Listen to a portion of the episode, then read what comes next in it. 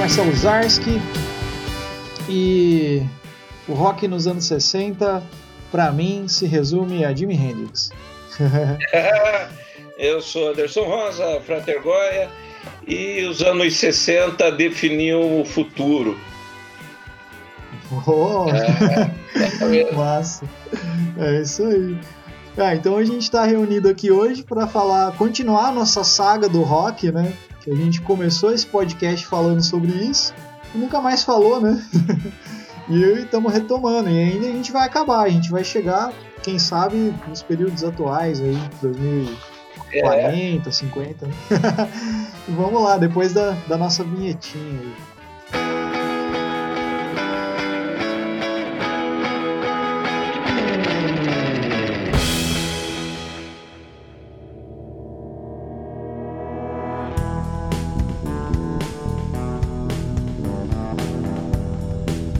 Cara, vamos lá, vamos falar desse negócio. Então, é, a minha expectativa é a gente chegar em pleno século XXI, né? Fazer um sim, apanhado para o pessoal que sim. quer conhecer um pouquinho mais de história do rock, história da música pop, é. né? No geral, acho que a gente não precisa uhum. se, se limitar ao pop só, a gente vai ter aí jazz, vai ter uma é. série de coisas para comentar. E uhum. eu acho que tem tudo assim para ficar um, pacote muito legal, pro, é principalmente para os jovens, né? Que muitas vezes não pegaram é, todas essas vibes, né? É, é, vendo hoje em dia o acesso é muito mais fácil, né, Anderson, para a gente conseguir tá, como é que eu falo, para a gente conseguir ter pesquisar, né? Porque provavelmente na sua época, na minha época também, tipo, eu peguei o comecinho da internet ali, mas era muito mais difícil. Eu queria escutar as bandas dos anos 60, 70, as bandas que eu gostava, vamos dizer assim. E era muito mais difícil de, de você achar, né? Você tinha que comprar revistas, você tinha que procurar em, em programa de TV que às vezes mostrava, né? Assim, algumas coisas, né, cara? Então é, hoje é mais fácil, mas mesmo assim, às vezes a galera não tem não, não tem um caminho, né, para seguir. Então é legal a gente fazer esse papel aí também. Pois é. E, e, inclusive assim, acho que tem uma coisa muito bacana é, de parar para pensar, que justamente eu peguei essa fase que começou a MTV, né? É, uhum. É, eu sou um dos que da geração MTV, da primeira MTV, né? Porque depois é. que ela entrou, primeiro ela começou com aquela história só de clipes tal, e depois uhum. mais ali no final dos anos 80, comecinho dos 90, que começou os programas, né? Realmente uhum. esse filme da MTV, Daí os, sim, os sim. como que é? Depois entrou aquela linha do os acústicos, né? Aí uhum. é, já é outra fase.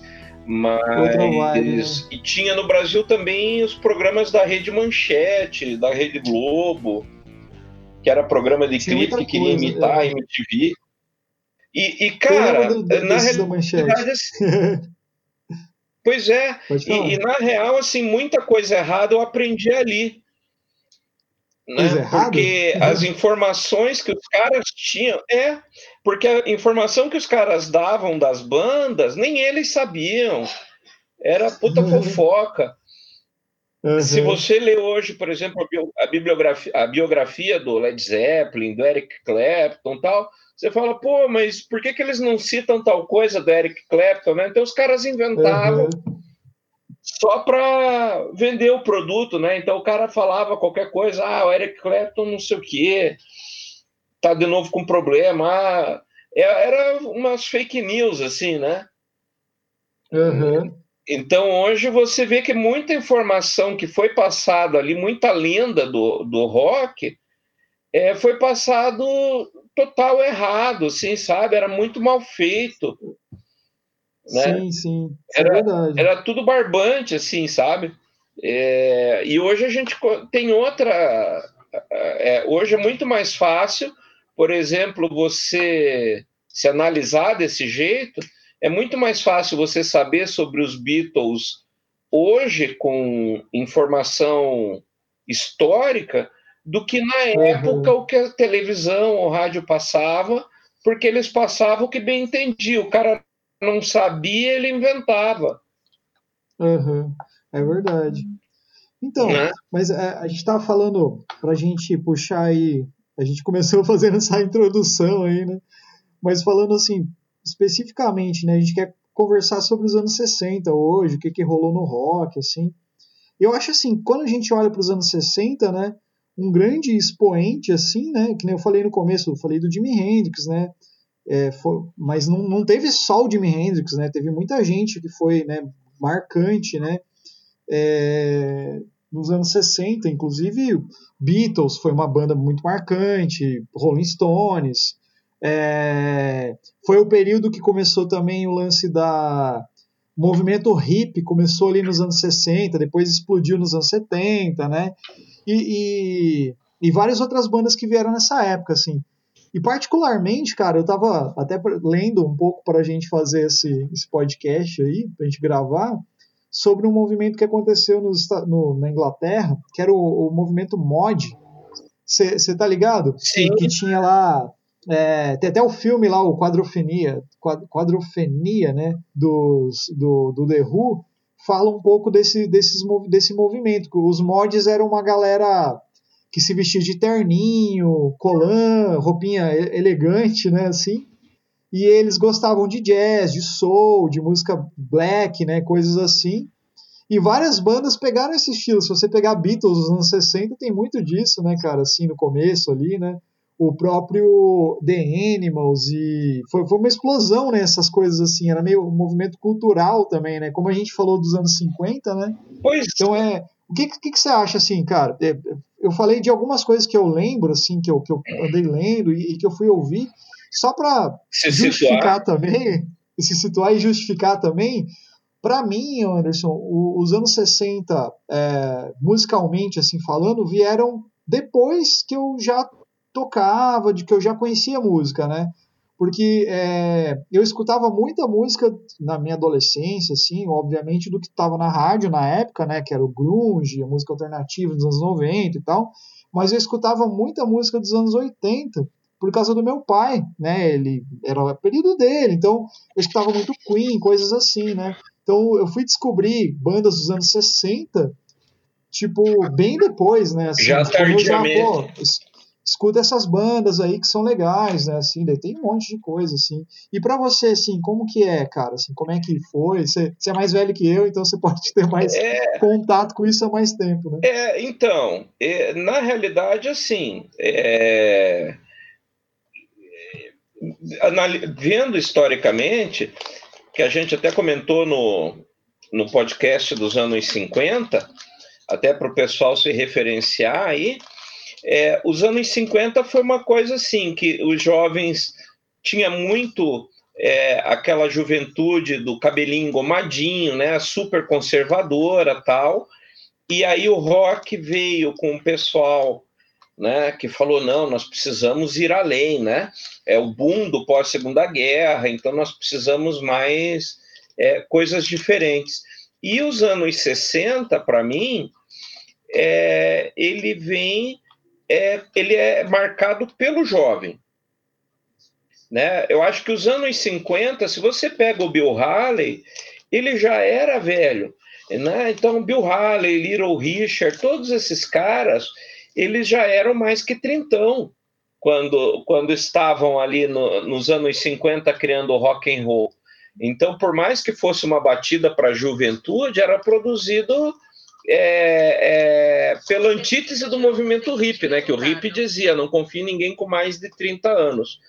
E quem criou o rock é né, o próprio cara que nominou o rock lá, o Fred King, é o Fred Putz, agora me escapou o nome dele. É, acho que era o Fred King, não era?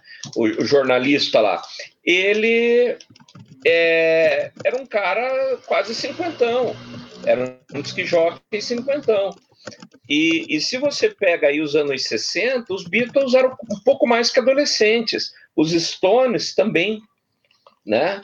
É, inclusive tem uma briga, porque na realidade os Beatles eram um fenômeno meio local, né? E os Stones entraram numa veia mais marginal e dizem as más línguas que os Beatles foram criados, é, moldados, né, depois que eles saíram do Cavern Club lá, é, para fazer frente aos Stones, que já eram os bad boys da época. Né? Eles nunca deixaram de ser bad boys, e daí a turma, não, não, não pode ser tão Stones, a gente precisa de uma turma mais engomadinha. E daí todo o primeiro período dos Beatles, que aí eles vão calhar com isso que você falou, que é o pessoal mais mod, o pessoal assim que estava mais comportadinho, o pessoal que estava numa vibe, entre aspas, aceitável, né? Aquilo que você deixava a tua avó ouvir, uhum. né? Então. O, o, cara lá foi o é Alan Freed, só para lembrar. Alan né? Freed, é, é isso, um DJ, ele mesmo. É... Obrigado aí pela, pela, uhum. pela dica. É, o Alan Freed, ele mesmo, né? É, ele já era quase cinquentão, né? É, é, é, quando começou a história do rock. E os 60 foi moldado pelos jovens, né? Você vê os maiores expoentes aí dos anos 60, Trindade é, da Morte, né? É, Jim Morrison, é, Johnny Joplin, Jimi Hendrix, né? Todos com 27 sim, anos. Sim. Né? Uhum. Então, é, é, os anos 60 foram moldados pela, pela explosão da juventude, né? É uma juventude que queria que é diferente dos anos 50 que seguia o padrão do papai ali, né? É, disse assim, cara, nós queremos ter voz e nós somos é, a maioria no mundo, a gente tem que tomar isso, nós vamos assumir a frente do mundo. Então, para mim, isso é o que marcou é, os anos 60. E eu, é, como eu fui, assim, comecei a ouvir o rock por influência da minha irmã, que é cinco anos mais velha que eu, né? É, ela pegou um, um, pouquinho mais, mas também ela pega ali os anos 70 e 75 tal, né? Então, nessa época tinha saído o Dark Side of the Moon, em 73, você tem Kraftwerk em 75, né? a Jovem Guarda também já tinha partido para as trevas. Aqui no Brasil, você tem aquele movimento que foi um movimento imenso, né? a partir de 72, 73, é, até a, a história do pop nacional, a, a Amazon lançou um documentário muito legal, para quem quer conhecer a história da música brasileira, né, que vai pegar o movimento brega, Fábio Júnior cantando com nome em inglês, Christian e Ralph, que muita gente hoje conhece como sendo sertanejo, mas que na época cantavam e faziam músicas em inglês, os Folhas, toda essa turma, né, a Rigo Barnabé aparece também nesse período, toda essa turma vai é, é, na cola do que aconteceu nos anos 60, né? O Brasil tem aquele rock mela cueca, né? Que os caras vai todo mundo cantando em inglês, coisas que muita gente hoje acha que é banda internacional. O maior expoente, sem dúvida, é o Feelings do Morris Albert. Né? Era, era música de brasileiro. Era música de brasileiro. É, é fantástico você ver isso, né? O Brasil ele entra é, no rock copiando descaradamente, indo para o plágio. Né? É, é, esse documentário que a Amazon é, disponibilizou é muito rico, são acho que oito episódios, é extremamente rico, vale a pena assistir. E eles vão cobrindo tudo até o final dos anos 80 ali. Né? É, é, muito bacana. E eu fui pegando isso daí. Então eu peguei tudo isso de ouvido, né? Muito ali na, na, na, na no comecinho. E aí tinha... É, você, você ia na loja de disco e daí tava os, os ofertão, né? Então, ah, compra aqui Bill Haley. Então a gente acabava pegando depois, mas ouvindo ainda muito Beatles, é, muito Rolling Stones, no pique flashback, né? Os hips tardios, assim.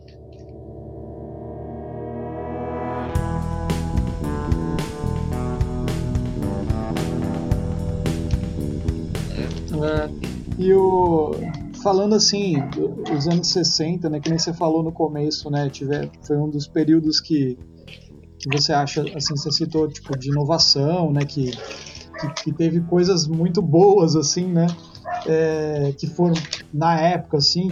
Isso pode ter a ver também com, com o período. Lógico, tudo tem a ver com o período social, né? porque era um período que já tinha passado a guerra, a economia mundial já estava melhorando, já estavam surgindo equipamentos melhores, né? Assim, vamos dizer assim. É, o começo, as gravações eram mais precárias, né? Na época do, do jazz e das músicas, né? E depois já vai começando a ficar mais interessante, vamos dizer assim, mais interessante. E você falou do, do, da trindade lá, né? Do Jim Morrison, né? Do, do, do Jim Morrison, do, do, do Doors, né? Do, do Hendrix, da, da Janis Joplin, né? Ah, tem uma. Eu tô falando desse lance de tecnologia. Eu tava vendo sobre. Eu, eu não sou um grande ouvinte assim de The Doors. Eu acho legal assim, é, respeito tudo, mas eu nunca ouvi muito, sabe? Eu gosto de algumas coisas meio pontuais assim até. Mas o que eu achava legal é que é, era uma banda que os músicos eram muito bons, assim, né? O, a galera, o, o Jim escrevia bastante, ele era bem, bem poético as coisas dele. E, e foi gravado, cara, eu tava vendo lá, é, o primeiro disco foi gravado em quatro canais, por exemplo, acho que quatro ou cinco canais, uma coisa assim. Então, por exemplo, era um canal que entrava a bateria, um canal que entrava a guitarra, um canal que entrava o órgão e uma voz. Daí, era, é, daí já foi os quatro canais. Daí eles tinham, acho que era cinco canais. Daí eles tinham mais um canal para overdubs, assim, ah, vamos gravar um solo aqui, vamos gravar Isso, uma é, coisa ia, ia fazendo overdubs, né? É, então, e era. Cara, você imagina que nem hoje você grava, tipo, tudo de uma vez, se você quiser, uma mesa de 30 e poucos canais, 60, é, né? E, é muita coisa. É, e o legal. E os, caras faziam um som bom, né, cara? Sim, e o legal dessa, dessa. de pensar isso nessa época, de mesa com quatro canais, né? Por exemplo, o Abbey Road era considerado estúdio de luxo porque ele tinha mesa com oito canais. Né? Os Beatles gravaram Sim. mesa de oito. Depois que apareceu no final dos anos 60 as mesas com 16. Então, é, eu que leio muita biografia de banda, assim, é, eu não lembro se, se foi na do Clapton ou na do, do Pink Floyd, que daí o cara diz assim, a gente ia fazendo os overdubs, e óbvio, né, tinha a faixa que a gente tinha que gravar 30 vezes. Só que o master base ele já estava finalizado, ele já estava pronto lá, a pista, né, o backing track original. Então, quando eles acertavam para ir para o disco final, aquela fita já estava tudo fodida, estava tudo estourada. E fita era um troço super caro. Então, assim, o estúdio liberava: ó, vocês têm quatro rolos para fazer a fita, se vira. Né? E daí os caras. E aí eles diziam: então, às vezes, quando a gente gravava o que ia para o disco final, a, a, a, a, parte de baixo do overdub, antes das vozes, né, toda a parte instrumental, já estava com uma qualidade muito inferior ao que tinha sido gravado originalmente. Né? E hoje não, você consegue qualidade digital do começo até o fim, que é o que você está uhum. falando, né? Uhum. Então era muito maluco.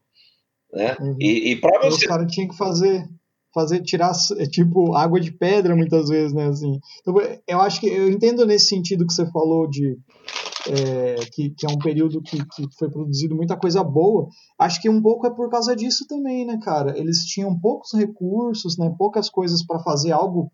Assim, para época, muita gente tinha muita coisa boa para aquela época, né? Mas assim, comparado a hoje, a, a, o que eles tinham, né? Hoje você faz o que você quiser na frente do teu computador sozinho. É só você ser um bom produtor, né? Se você quiser tirar o som, né?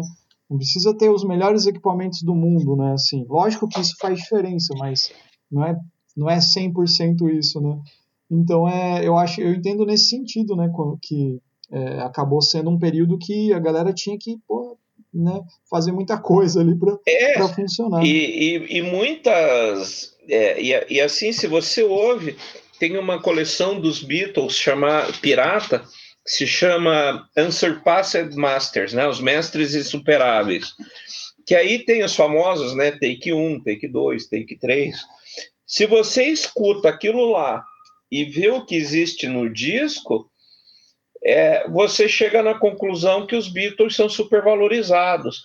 Porque hoje eu vejo que tem muita banda de garagem que tem uma qualidade vocal, qualidade instrumental muito superior ao que eles tinham é, na época, enquanto banda, né, preparo, porque isso é uma outra coisa que que a gente que vale a gente comentar, que na verdade que era assim, eu li tem uma entrevista famosa do John Lennon, recomendo quem quiser procurar, tem na internet facinho, que é uma entrevista que ele deu para Playboy nos anos 80, um pouquinho antes dele morrer, é, e que ele comenta, sabe, bastante coisa da história dos Beatles, joga bastante merda assim no, no ventilador, e ele fala: a gente não tocava nada. É, até hoje eu não sei ler partitura musical, isso John Lennon falando nos anos 80, né? quase 20 anos depois. Então, assim, os Beatles foram uma banda que foi a típica banda de estúdio. Né? Quem produziu, quem fez os Beatles o sucesso foi o produtor, né? o Brian Epstein, que era tido como o quinto Beatle né? Porque ele ouvia tudo aquilo e tirava leite de pedra. Ele falou: não, vamos arrumar aqui, vamos, vamos ajeitar essa voz, ó, isso aqui tem que fazer não sei o quê, traz um backing vocal, né? Ah, e você tinha as bandas de estúdio, que aliás é, tem um documentário chamado The Crew, né? É, é, o Wrecking Crew, né? Isso, Wrecking Crew, é, exatamente. É, que é os caras que gravavam do Frank Sinatra a Monkeys, passando é. por Mamas and Papas, que eram os verdadeiros músicos, né? É, ah, o Ringo, não, essa bateria que é muito complicada pro Ringo, chama o cara lá do Wrecking Crew. E daí o cara ia lá e tocava. Uhum. Uhum. Né? É, então, um pouco eu acho que também é, foi um dos períodos que, na verdade, em to todos os períodos teve isso, né? Mas assim, eu acho que, que você falou dos Beatles, né? É, teve muito é, marketing em cima de tudo, né? Assim, era, por exemplo, era super popular, vendia pra caramba, e, e daí a galera começou a, pô, vamos, ver, vamos produzir isso, né? Então acho que rolava muito isso, né? Tanto que Beatles foi uma se você é, hoje eu acho que é uma das bandas de rock mais influentes do mundo, assim, né? Todo mundo que não é músico, qualquer você perguntar para tua avó lá quem quer, ah, John Lennon, ela vai saber, sabe, né? Então é, acho que rolou um marketing muito grande, né? Não também desmerecendo todo, né, o trabalho, essas coisas assim, não é isso. Mas eu acho que eles meio que deram uma, entre aspas, assim, uma popularizada no, no naquele tipo de som e daí, eu não sei se isso acaba virando um problema, porque pode ser que isso também era um tipo de som que rolava na época, né? Assim, que muita gente poderia estar tá fazendo, mas alguém meio que colocou os Beatles na frente. Porque muitas bandas é, apareciam clone dos Beatles, né? Você falou do Monkeys mesmo, né? É, os que Monkeys mesmo, nos meio... primeiros cinco discos deles, eles não tocaram um, nada. Era um, era uma, um seriado, né? Depois que quiseram fazer, era uma banda fictícia, né? Uma coisa assim. Mas o, eu acho que teve muito disso, né? Mas, cara, só pra gente ir falando, é, a gente tá, não ficar só em Beatles, assim, mas eu gosto muito de uma banda, cara, que pra mim é. Tipo assim, as pessoas que estão ouvindo vão me crucificar agora. Assim. Mas Beatles é legal. É, é, massa, eu gosto. É, bacana. Não gosto daquela fase iê, iê, deles e tal, nem nada muito mas acho legal. O Revolver é um puta disco, Abbey Road e tal. Mas, cara, para mim, o The Animals é a melhor banda, assim, na, naquela, assim, representando aquela vibe que tinha lá. Porque, cara, o The Animals, é, é, as composições eram muito boas, o vocalista era muito bom, Eric os caras tinham uma vibe. É, então, eles tinham uma vibe muito boa, cara, assim, de, de e, e, sabe, eu, eu não sei, cara. E pra, na minha opinião, assim, eu acho muito mais legal, sabe? E, e eu gosto de Beatles, acho legal e tal. Hoje não, é muito raro eu botar um som dos Beatles para ouvir. Mas sabe quando que é, parece que é, é, é muito, tipo, colocado num patamar, assim, a Beatles, sabe? Tipo assim, é uma banda que foi influente, é boa, é legal, mas na, pô, naquela época o The Birds, por exemplo, era uma puta banda. É, cara, assim, eles, também, eles eram, é, assim, pra, usando isso que você está falando, na realidade eles são o case de sucesso, né? Então, a, o que você quer ser quando crescer? Eu quero ser um Beatle, né? É, mas nesse, tirando isso e, e, de novo, né? Eu acho que saindo do mainstream, é, porque que nem para mim eles, óbvio, são um fenômeno, mas é também um fenômeno de mídia. Talvez, se eles não tivessem todo o marketing por trás, é, não tivesse feito esse. É, é mobilizado tanto essas pessoas. Né?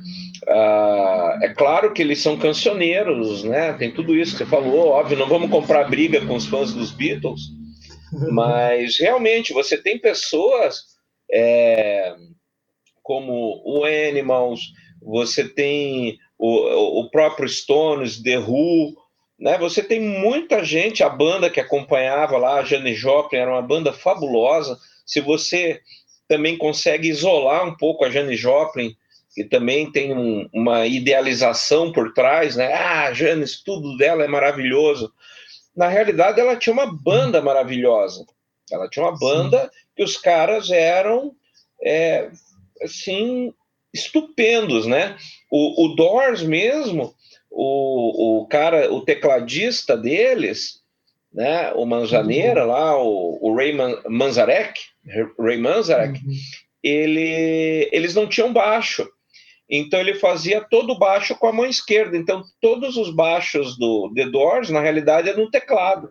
Né? Eles não tinham uhum. baixista. Então, é, e aí volta de novo, né? A criatividade, os caras não tinham é, uma pessoa para isso, não tinha grana para levar para o estúdio. Ah, vamos nós fazer, né? Vamos, vamos, vamos fazer, né? Ah, você... Era um pouco de influência do jazz também, né? Que os jazzistas que tocavam órgão, eles faziam muito isso, né? Assim, eu acho que tinha um pouco disso também. Sim, ele, Pô, né? Pela, cê, cê aí, da... pela qualidade musical do, do Ray, né? Do Manzarek, é, né? Você falou da, da Janis, cara. Ah, eu, eu concordo com você, cara. Eu, eu não sou um grande fã da Janis Joplin, não, cara. É, só que eu acho, eu acho que o grande que dela é que eu acho que ela foi uma mulher, uma, uma, das primeiras assim mulheres roqueiras assim, a, atitude. Sabe, tá lá na frente, atitude, exatamente.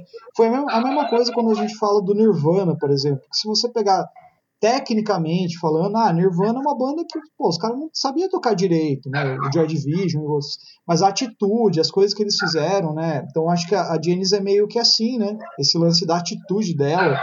É, o próprio Sid Barrett, né, que, que é ali do Pink Floyd, nasceu no finalzinho de 60, né?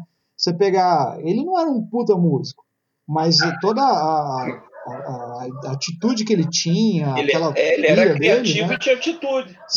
Sim, então acho que acho que da Janis é, o, o grande que é isso, não que, que ela era ah, a cantora, porque pô, milhares de cantoras naquela época cantavam se for falar tecnicamente, muito mais que ela, né? Ela só tinha essa atitude fervorosa, né? Que eu acho que era legal. Não também desmerecendo, né? O ouvinte que tá aí ouvindo a gente vai matar a gente, não é isso. É, né? mas é que, não, aí que tá. Pra, pra você, e, e, vale a pena, já que você tocou nisso aí, né? Você tinha. Você, uma das, mais, das bandas mais influentes dos anos 60, que é pouco falado aqui no Brasil, é o pessoal do Velvet Underground. Né? Se você pe pega as grandes bandas que surgiram nos anos 70 até quase hoje em dia, ela, principalmente lá fora, você vai ver que o pessoal assim hum, que mais criativo, mais não sei o que, se pergunta quem influenciou vocês? Velvet Underground. E foi uma banda criada pelo Andy Warhol para abrir exposição para ele. Então ele queria fazer espetáculos de mídia, né? Então nas galerias de arte para fazer lá a sopa da Campbell, aquele pôster da Marilyn Monroe. Ah, então vamos criar uma banda que faz um som escroto. Aí ele pegou a banda que tinha o som mais escroto que ele achou no, em Nova York, né? Ah, eu quero uns caras que gostam de causar.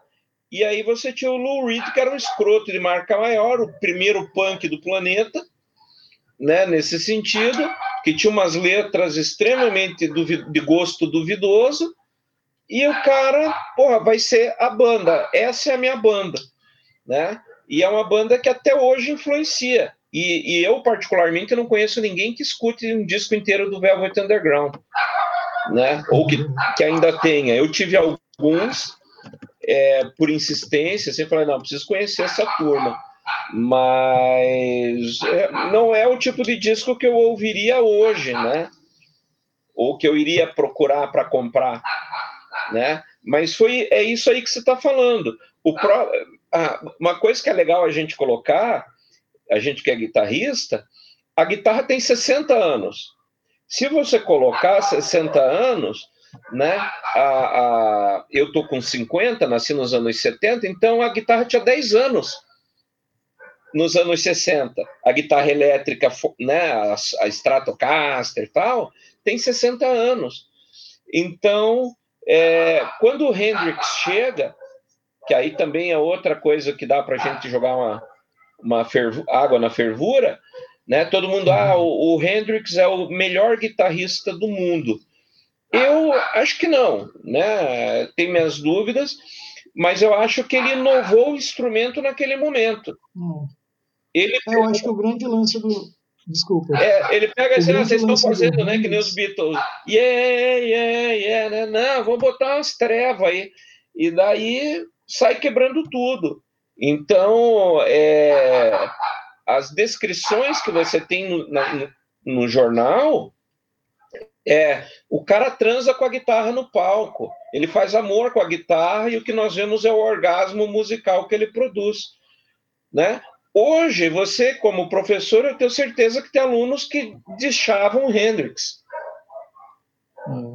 É, o grande lance do Hendrix também, como a gente falou não da sei James, o que, que você acha. Era, não, é. Então, o grande lance, eu acho que do, do Hendrix é que nem a gente estava falando da Janis Joplin, né? É, ele foi realmente mega inovador, acho, para a época, assim, né?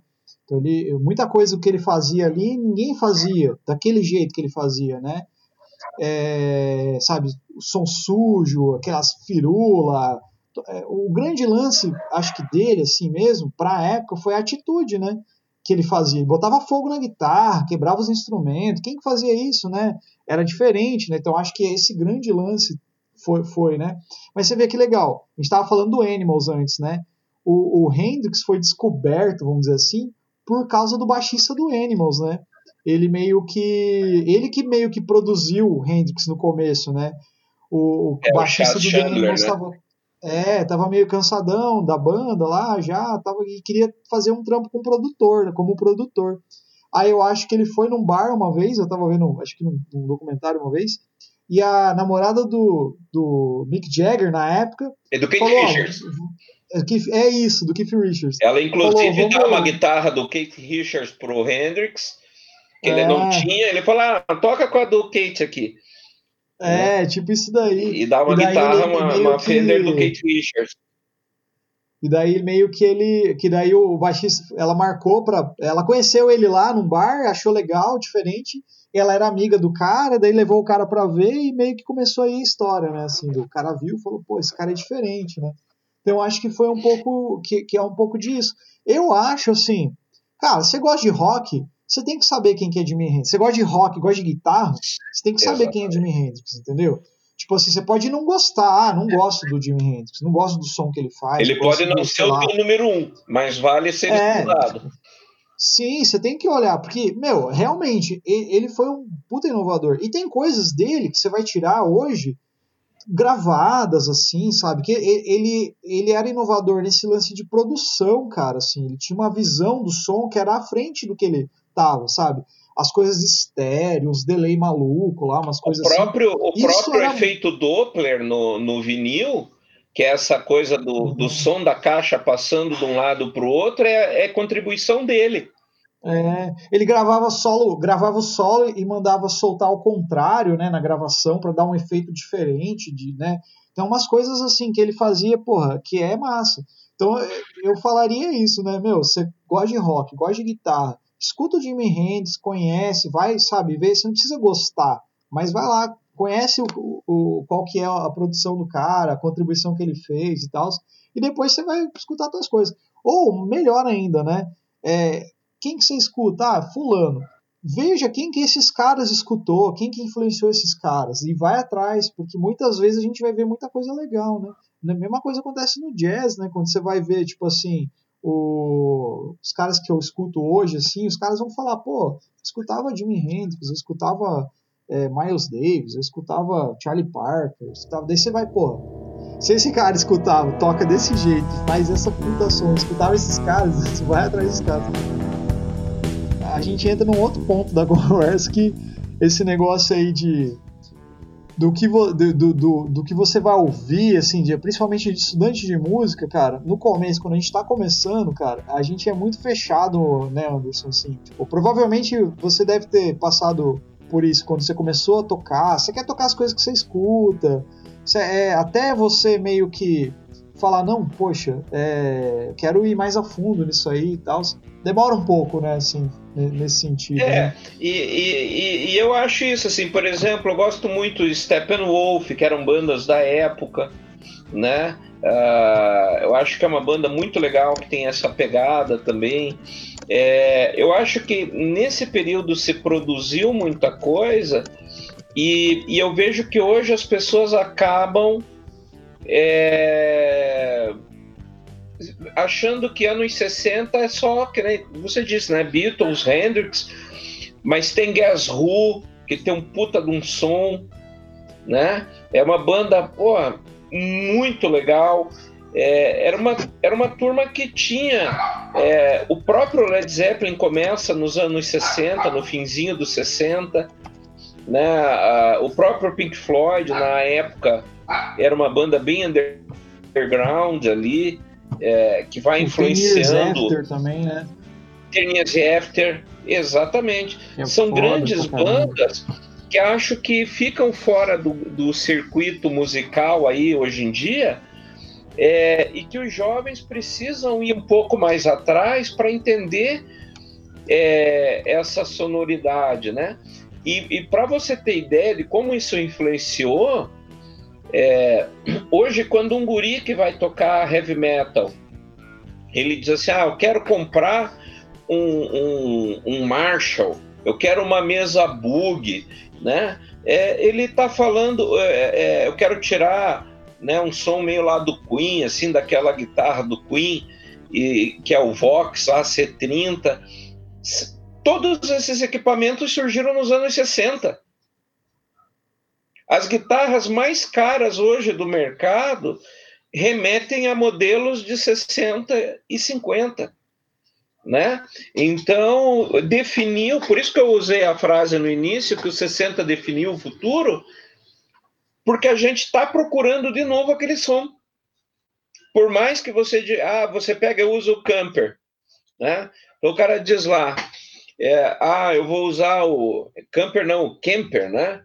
Que é esses no, esse amplificador digital todo cheio de frescura, mas você vê que a pessoa não vai é, pegar o amplificador, um camper, para ouvir o som do camper. Ele põe o camper para botar a simulação dele do AC30, a simulação do Fender é, Blues Junior, Bass, Bassman é, e todas essas coisas.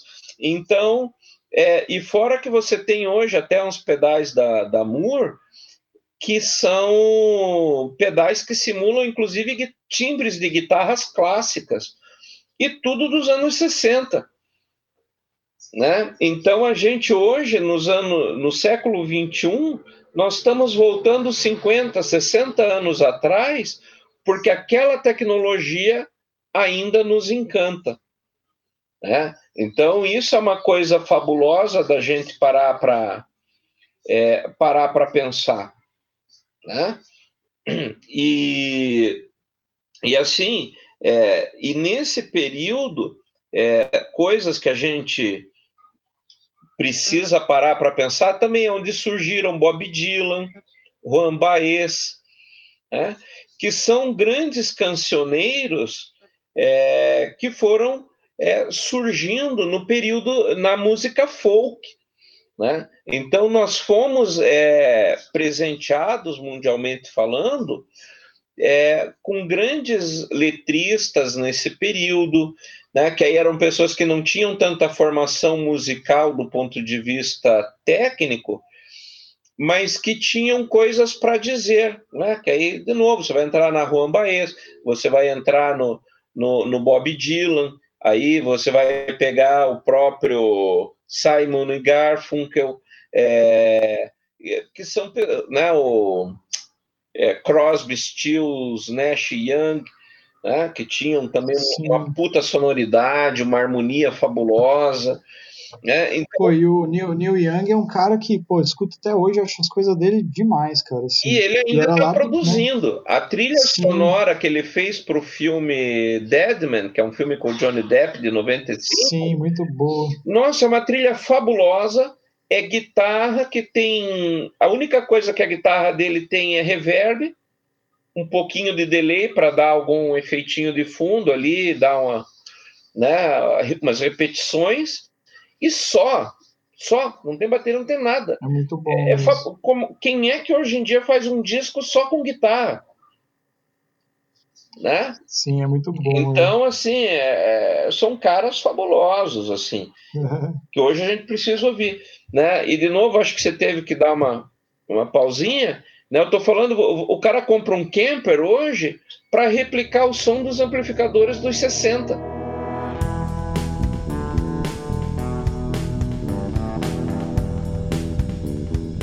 Gente está falando de várias coisas, né?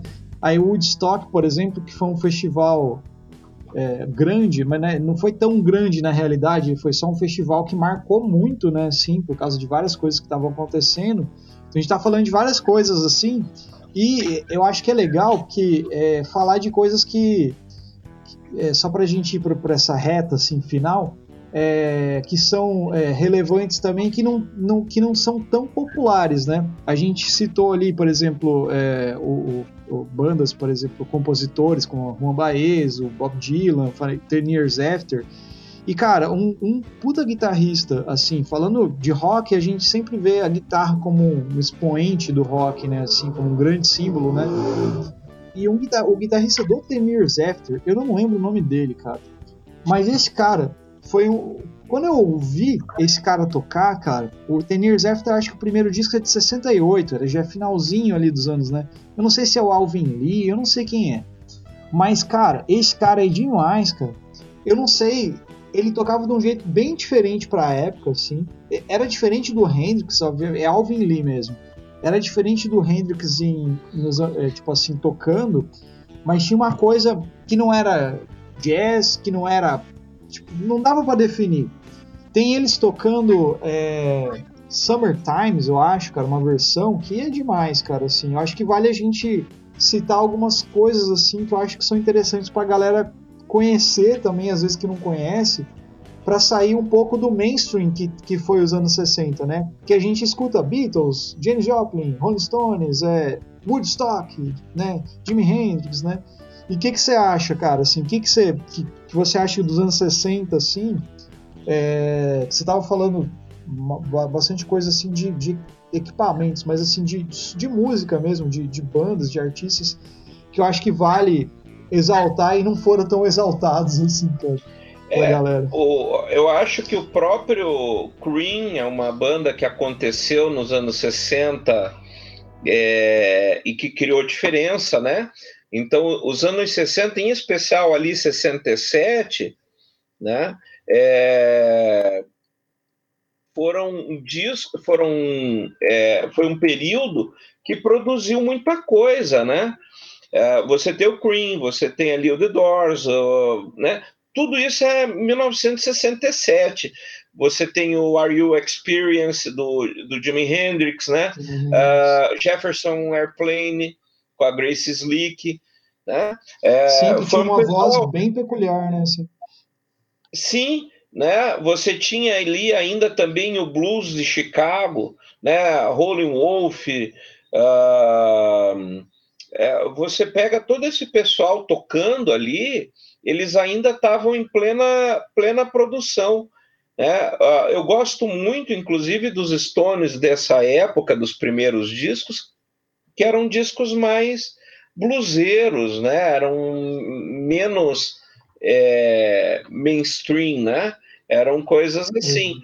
É, eu acho que foi são discos que a gente precisa é, ouvir, né? Mori Blues, né? Mori Blues é uma banda que é pouco que é pouco lembrada hoje em dia, né? Uhum. O Ravi Shankar é um cara que vale a pena Sim. ouvir. O Mahavish na orquestra produziu muita Sim. coisa louca nesse período aí, né? E eram é, é, instrumentistas fabulosos. Um cara que se adora, Sim.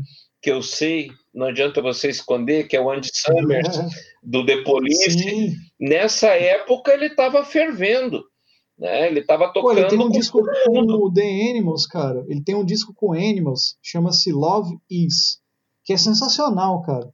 Eu gosto pra caramba dele, você sabe. Mas é, esse disco é muito bom, cara. Assim, é ele na guitarra, mas outros caras assim também, não sei quem são os outros. Pô, você falou do Cream, né? O Cream, eu, eu vi um documentário uma vez sobre a origem do, é, é, do, do, heavy metal, né? Do rock mais pesado. E o Cream é uma das bandas que influenciou muito o rock, o, o heavy, o trash, o, o metal, né, cara?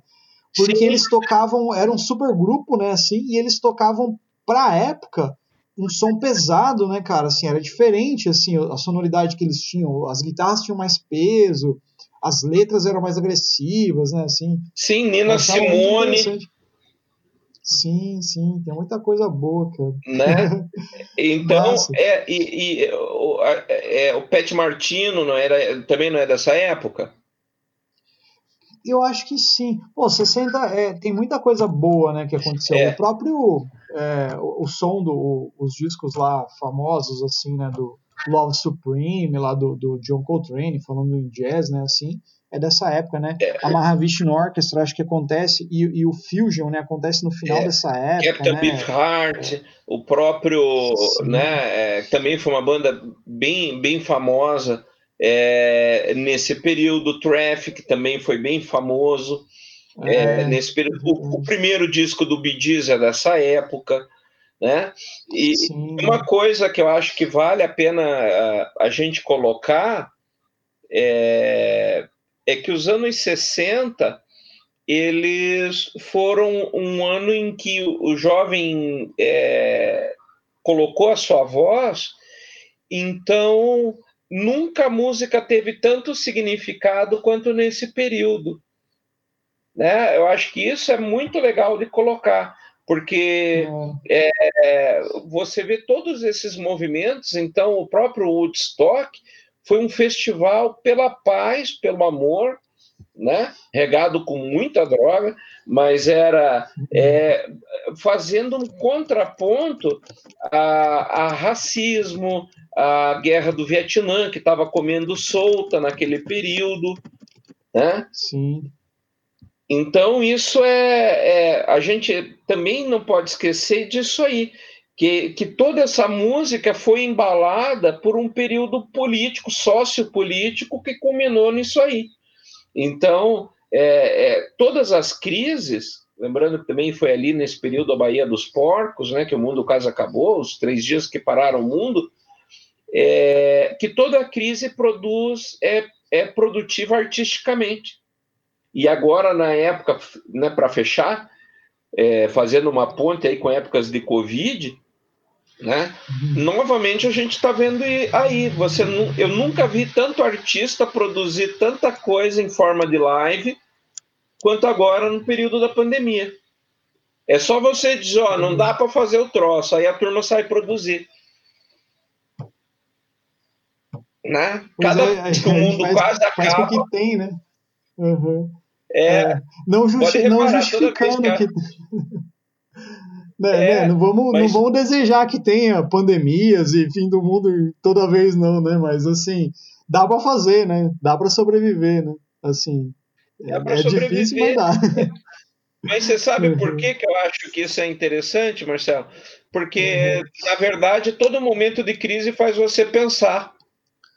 Sim, eu acho que a gente, é, a gente gravou sobre isso até no podcast lá, sobre bem no começo da pandemia, né, na quarentena e tal, e, e com, a, com, a, com a Vivian, né, até, e daí a gente falou sobre isso, né, que você estando, você consegue olhar mais para você mesmo, né, Então, você estando sozinho, estando isolado, né?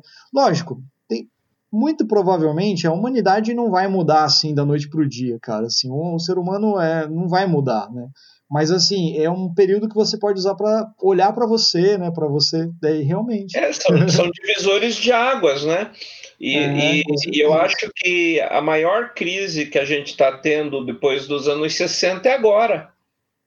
Né? Sim, com certeza. Eu acho que é a maior eu crise. falava isso esses dias atrás. É a maior crise que a gente teve, né? E se nos anos 60 o mundo quase acabou, agora quase acaba de novo, né? A gente ainda Sim. não está com o pé fora do abismo. É, então, eu acho que a arte, nesse contexto, o meu pensamento final aqui, uhum. é, eu acho que a arte, nesse contexto, tem muito a refletir sobre o ser humano. Né? Não só uhum. o artista pensando sobre si mesmo, mas pensando e dando direção é, para o mundo vindouro.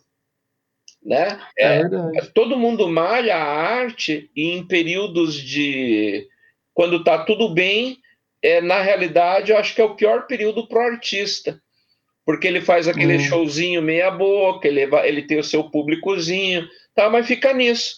Agora, quando as uhum. pessoas precisam um norte, quem dá é esse norte não é a economia, é a arte, porque é a arte que faz sonhar. É verdade. Bonito isso aí. É, é a arte que faz sonhar, que faz você dizer assim, cara, tem um amanhã. É verdade, mas é, é verdade mesmo. E eu acho é, que é isso aí, que essas palavras sinceras e bonitas aí do, e do simbólicas, né? vergonha, simbólicas, a gente é. vai encerrando o nosso bate-papo sobre a música dos anos 60, né? É, né? E se você Mas... for ver ainda, Marcelo, pensa, ó, porque toda economia, quando chega nesses períodos de crise, eles dizem: ó, vai dar merda, não vai ter dinheiro para todo mundo, ferrou é. tudo, não, tem, não vai ter mais como manter a, a, a sua roupa íntima limpa, porque você não tem dinheiro nem para comer. E é a arte que diz, cara, eu posso estar tá com a calça rasgada, mas eu tenho a minha vida e eu vou cantar para a vida. É. É bem isso aí mesmo. É? Mas é isso aí. Fica aí. É verdade, concordo. Fica aí a, mensagem, né? Pô, mas legal, cara. Foi, foi massa. É isso aí. Né? Um Vamos grande fazer abraço para o programa em memória ao Ryan, que não está aqui presente. Sim, não está aqui hoje, não deu sinal, mas ele vive. Ele, Espero, né? Ele vive. É a nossa é, esperança de futuro. É a nossa esperança de futuro ainda. Mas é isso aí, né? É, então vou mandar um abraço hoje. O, o, homenageado do programa é o Ryan, né? Que não está aqui hoje, mas provavelmente ele vai estar no próximo. Eu também não estou em alguns episódios, mas tá, tamo aí. um abraço e é isso aí. Até mais, pessoal. Um grande abraço para você.